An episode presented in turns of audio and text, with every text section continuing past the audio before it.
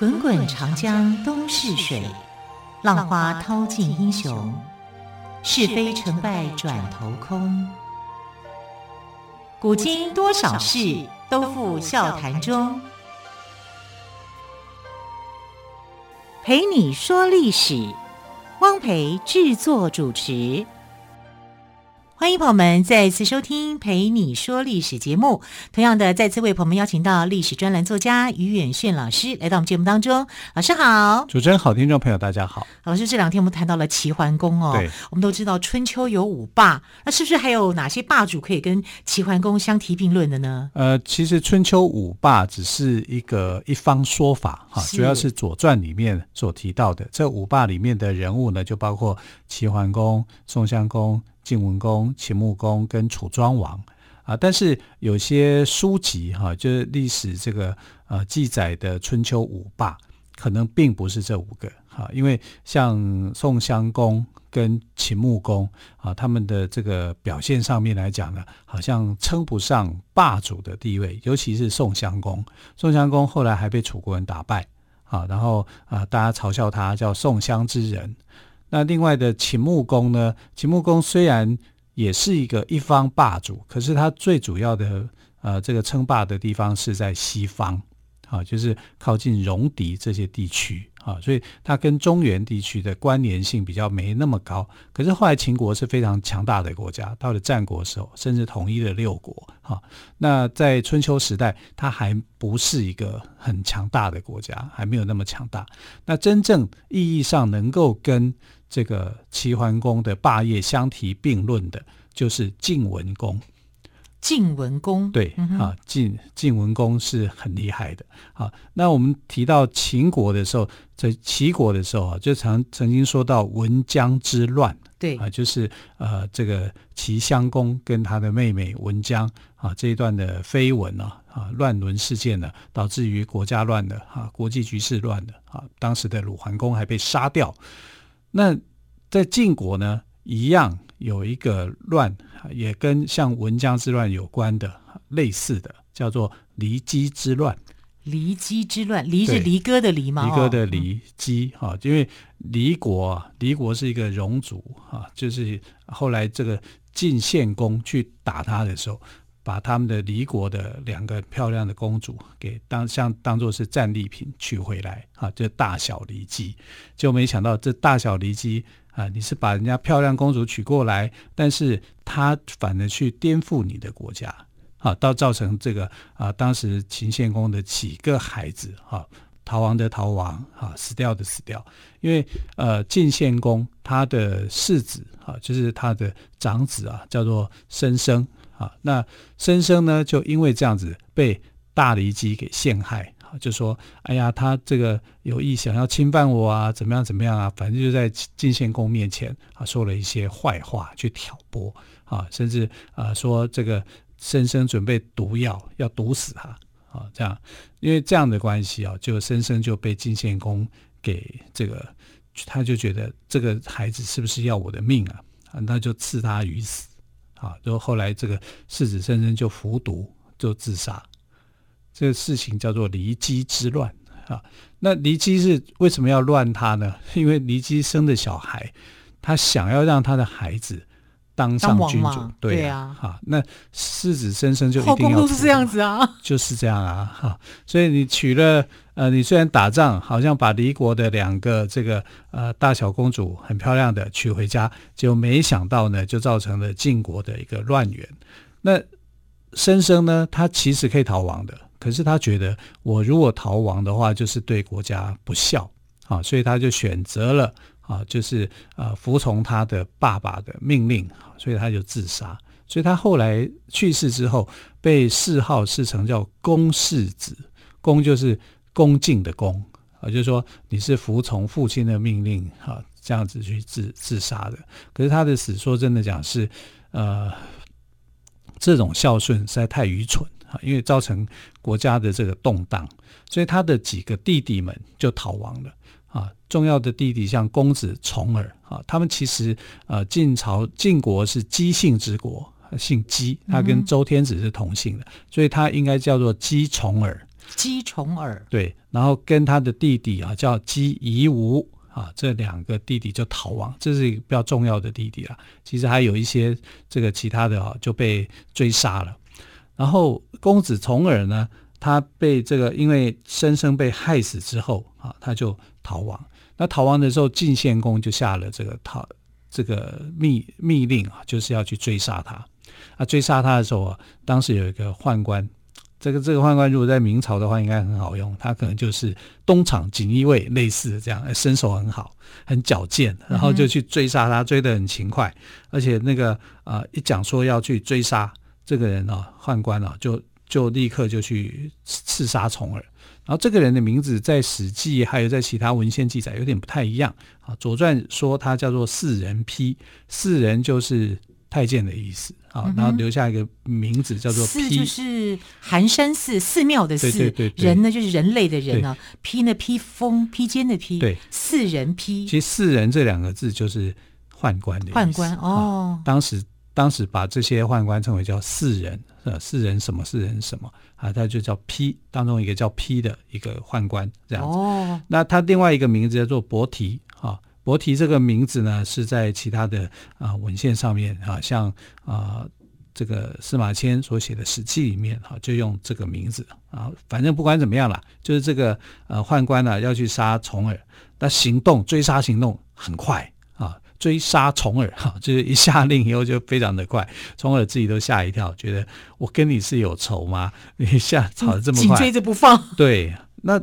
没办法啊，他只好人家还追杀你，他只好赶快逃啊！赶快逃的时候，他就翻一个墙，翻墙要逃的时候啊，他刀子就往底下砍，啊，他的那个衣服都砍了一块。所以你看，追杀的很紧急，呃，慢一点的话，行动很利落，行动很利落啊，所以他就跑到他的母亲的国家啊，因为他也是他的母亲是这个有点像。外邦啊，藩邦啊，就是呃，不是正统中原国家。当时有很多的戎狄啊之类的，然后他是属于狄这一族的啊，就是他就逃到敌国去躲避。所谓的敌国，狄是一个犬字边在一个火，狄青的狄啊，这个国家去去躲避的。那为什么晋国有那么多的？这个好像看起来一些我们怪怪的名字，因为它有胡国、有狄国、有戎国、有离国，这些就很不像中原音的那种感觉。对对对，对因为它比较靠近边疆，是啊，所以呃，这个我们讲晋国哈，这、就是现在大概山西这一带。它靠近的这个边境是比较多的，那就边境的这些呃族群啊，蛮多民族蛮多的啊。然后呃，这个晋献公啊，为了要去打败他们，哈，就常常跟他们去作战。那后来晋国的内乱啊，暂时告一个段落，也就是骊姬之乱，哈，告一个段落。大臣就想要说要把重耳给接回来继位。可是从而带去了几个大臣，他们评估说，虽然表面上好像很平静，但其实暗潮汹涌。暗潮汹涌的时候，你现在回去是很危险的，所以就拒绝了。啊，拒绝了以后，他的另外一个弟弟就夷吾，啊，夷吾就来继位啊，他就是在晋国历史上的晋惠公啊，他就他就继位了啊，去当君主了。那晋惠公就很担心，说他的哥哥啊，会不会是别有用心啊？所以又派了这个四人批去追杀他。对，重耳，重耳一直在逃就对了。对，重耳从骊姬之乱，他就被四人批追杀嘛，哈、嗯，然后翻的城墙，衣服还被也咬了一脚啊。等到这个呃夷吾夷吾继位为晋惠公之后，又再派四人批再去追重耳。对，他们两个人本来都是逃亡的。Uh-huh 两兄弟应该是逃亡，应该兄弟情深才对，只是一个逃到敌国去，一个逃到哪里这样。那四人批就接到了这个晋惠公的命令，他就很快的呃又去追杀。那重耳那个时候啊，其实他那个呃那个时候他在敌国日子过得很好，很舒服啊，那是他母亲的国家嘛，就相当于母国一样啊。然后他跟他的太太也很好，他太太叫做季伟啊，季就是最小的。韦是他的这个姓哈、嗯，然后那个当年呢、哦，敌国曾经打了一个小部落，就把一个小部落两个美女，一个叫做鼠尾，一个叫季尾啊，就送给重耳。那重耳是把鼠伟嫁给了他的自己很信任的一个大臣，叫赵崔，啊，自己就娶了小姑娘纪伟。啊，因为鼠尾季尾播种熟季嘛，我们就可以知道这是古人的一种季，就是季节的季哦。对对对，哈，但是这个尾啊是一个耳朵边左边的耳朵，然后就玫瑰的玫瑰的瑰哦，把那个斜玉边改成耳朵，就是对对对，哈，这个字读作尾哈。那他是在敌国这个地区，哈，母亲的他母亲的这个敌国待了十二年，然后被逼啊，又被四人批给追杀啊，他就只好选择要离开。那离开的时候呢，他你看，哎，十二十二年咯，意思就是说他跟纪伟当了十二年的夫妻，对不对？然后他就对纪伟说：“我现在你老公我又被人家追杀了，我得要离开敌国了。我要离开多久呢？你等我二十五年，如果我没有回来，你就再改嫁。”这个二十五年会不会太久了一点？还好他没有说三十年，吓死了！现代人就要三十年了。人家小龙女跟杨过也才十六年啊，对啊，搞搞个二十五年。他说二十五年啊，他说哎，二十五年以后我没有回来，那你就改嫁吧。好，然后那个纪委就觉得再等二十五年，我就是一个老太太啦，对，对不对？你就不要再想啦，我还是等你好啦。嗯、啊！其实这个晋文公的意思，哈，公子重耳的意思是说，反正你就不要再嫁给别人，请你一定要等我，请你一定要等我啦，有点深情在里面了啊、哦。对对对。好，有没有更多这方面的故事呢？我想一定有。我们稍后先休息一下，再请于远炫老师跟我们说哟。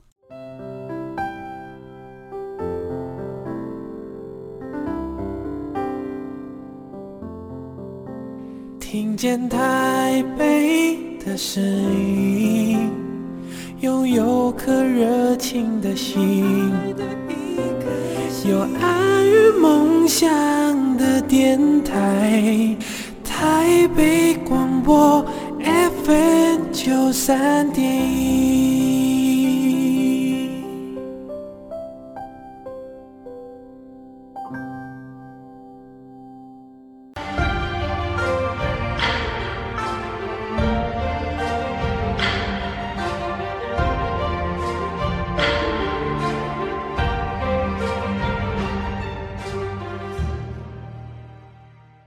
里是台北广播电台陪你说历史节目，我是汪培。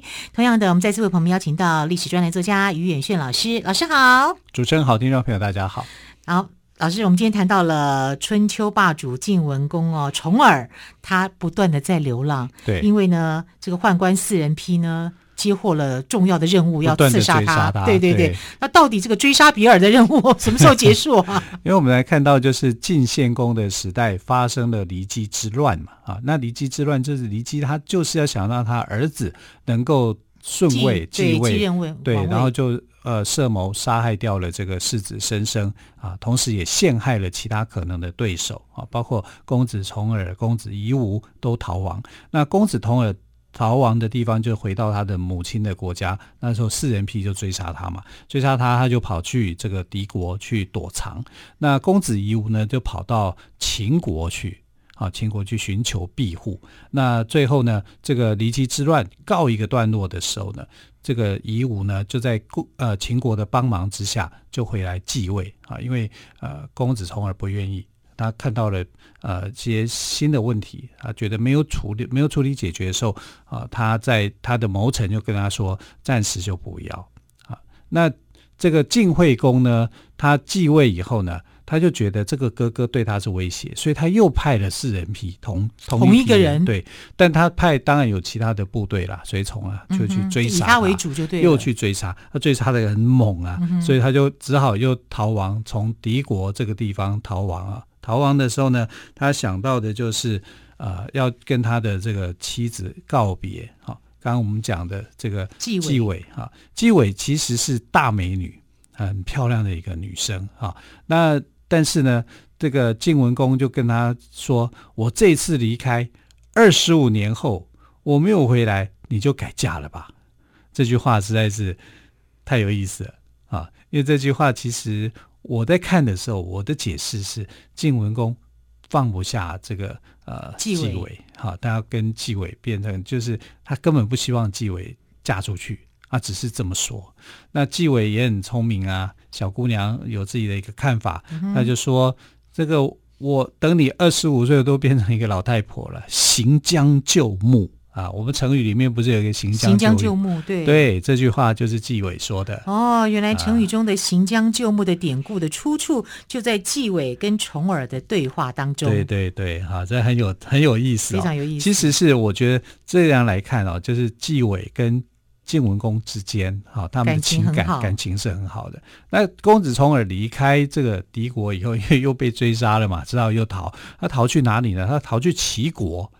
哦，逃去齐国的时候，那时候是齐桓公在位的时间，嗯，所以是非常的非常的安定，对，又很好。然后你又是从大国过来的，好，就晋国算是一个大国嘛，因为大国过来的，所以齐桓公那个时代的主政的齐国，那简直是太幸福了。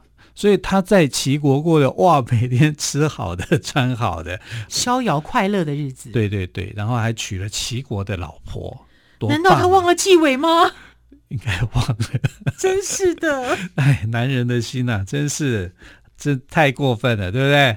可是呢，他的齐国的太太哦，对他是非常非常好的，而且是很尊重他的，认为公子重耳呢一定有一个自己的想法。结果呢，因为呃桓公后来过世了，齐桓公去世了以后，哎，整个齐国又。变成一个另一个乱局，嗯，那这个乱局里面呢，他的太太就觉得说，你不该再纠结在这里，你不要想着说在齐国过得好，有些好日子，你应该要离开这里，去发展你自己的人生，发展自己的事业啊，然后就呃就跟他讲要他走了，哎，结果他不愿意，哦，在这里过得好好的，为什么要走？我不要再逃了，我不想再逃，哦，对，真的很累哈，然后。那时候呢，就有一些大臣追随他的大臣啊，就就在那边稀稀疏疏在那边讲说，怎么样让这个呃他可以离开啊，就让公子重耳离开齐国。他们就想一些想一些方法啊，想把灌醉啊，想干嘛的。就那时候在桑树下，大概有一个宫女，其实桑树应该没有很高，嗯，啊，她她就是躲藏在这个桑树旁边，然后她就听到了。啊，这些大臣的一些谋划，他把这些谋划就跟这个呃公子重耳的齐国的太太就讲，啊，回去回回禀主公嘛，对不对？啊，就是跟他的这个呃跟公主讲了，就齐国的公主一想说，那你这样子，如果你讲出去，可能会影响到公子重耳，所以他就把这个宫女，可怜的宫女，就把他杀了。因为这样才不会把话传出去。没错，对，他就不得不牺牲这个宫女，然后呢，就跟这个呃公子重耳的这些大臣，包括像赵崔啊、谁谁谁啊、呼延啊，他们呢、啊，就想说你一定要劝哈、啊、公子重耳离开，但是他不离开怎么办？灌醉他，啊，就设宴灌醉他，就把他给放走。所以他醒来的时候，我在哪里？是这样子吗？是，真的。老婆，嗯，怎么会在荒郊野外？所以那个 OS 好怪。所以你知道，公子重耳他觉得自己在齐国很幸福啊，怎么一早起来，我喝了点酒，喝了一些酒，把我灌醉以后，我醒来，我人已经在荒郊野外了。所以他很气呀、啊，气的怎么样？你知道吗？他拿起刀子，呃，要去追杀他的舅舅，他舅舅叫胡衍啊，然后就胡衍出的主意，啊拿刀要去杀他。啊，然后就是大家一直劝啊，反正就是心情很不好，发了一顿脾气哈。可是怎么办呢？已经离开齐国了，是在这个呃他在齐国的夫人的帮忙之下哦。为什么是这样子讲齐国的夫人？因为没有留下名字啊，所以就呃就在他的夫人的帮助之下呢，就离开了齐国的城门。因为在待在齐国，你也会出事。齐国是一个乱局啊，那。问题是公子重耳不卷不卷入这个乱局里面呢、他觉得他可以过得很快乐啊。但是呢，呃，被灌醉了啊，就送出去了。送出去以后呢，啊，他回不去了，回不去，他只好在诸侯国再继续流浪。啊，他就去了很多的国家，去了郑国，去了曹国，去了魏国，啊，是怎么样？哈，这样整个的流浪过程有十九年。那在曹国，十九年真的很久哎。对。对，是真的很久，是从他被离开离开他的这个晋国之后算起啊，嗯、算到他回来当晋文公啊，这十九年。那当中呢，有一个就是说，他到呃这个曹国的时候啊，就是那个那个君主叫曹共公，他就想说，哎，人家说公子重耳胸部长得跟人家不一样，他就趁公子重耳洗澡的时候去偷窥，看他洗澡。你是偷窥狂了，对啊，很没礼貌，对不对？因为公子重耳就是有所谓的貁胸，貁胸我们来讲，应该就是说，呃，你的胸部长得特别的壮吧，还是怎么样哈？你好像健过身一样哈，一片这样，他就觉得这个这个很难得，就是要有胸肌这样子，对对对对，他说这个很难得，没见过，他就想去看啊。旁边的人就跟他讲说，你去看一个。他是虽然他是公子，他哪一天他变成国王的时候，他会不会去报仇啊？会不会去妓院呐？啊，所以有一个大臣是这样劝他，就是说这样是失礼的行为啊，不可以做这种事情。结果，呃，这个曹公公就想说，管你的，我就是想看，我只是看一下而已，可能、啊、他可能只是这样单纯这样想一想。对，对，因为因为公子重耳这个人哦，眼睛他的眼睛也有点怪怪的，他有两个瞳孔。这有两个瞳孔，在这个古代来讲是说这是圣人的一种象象征哦，所以它是很特殊的。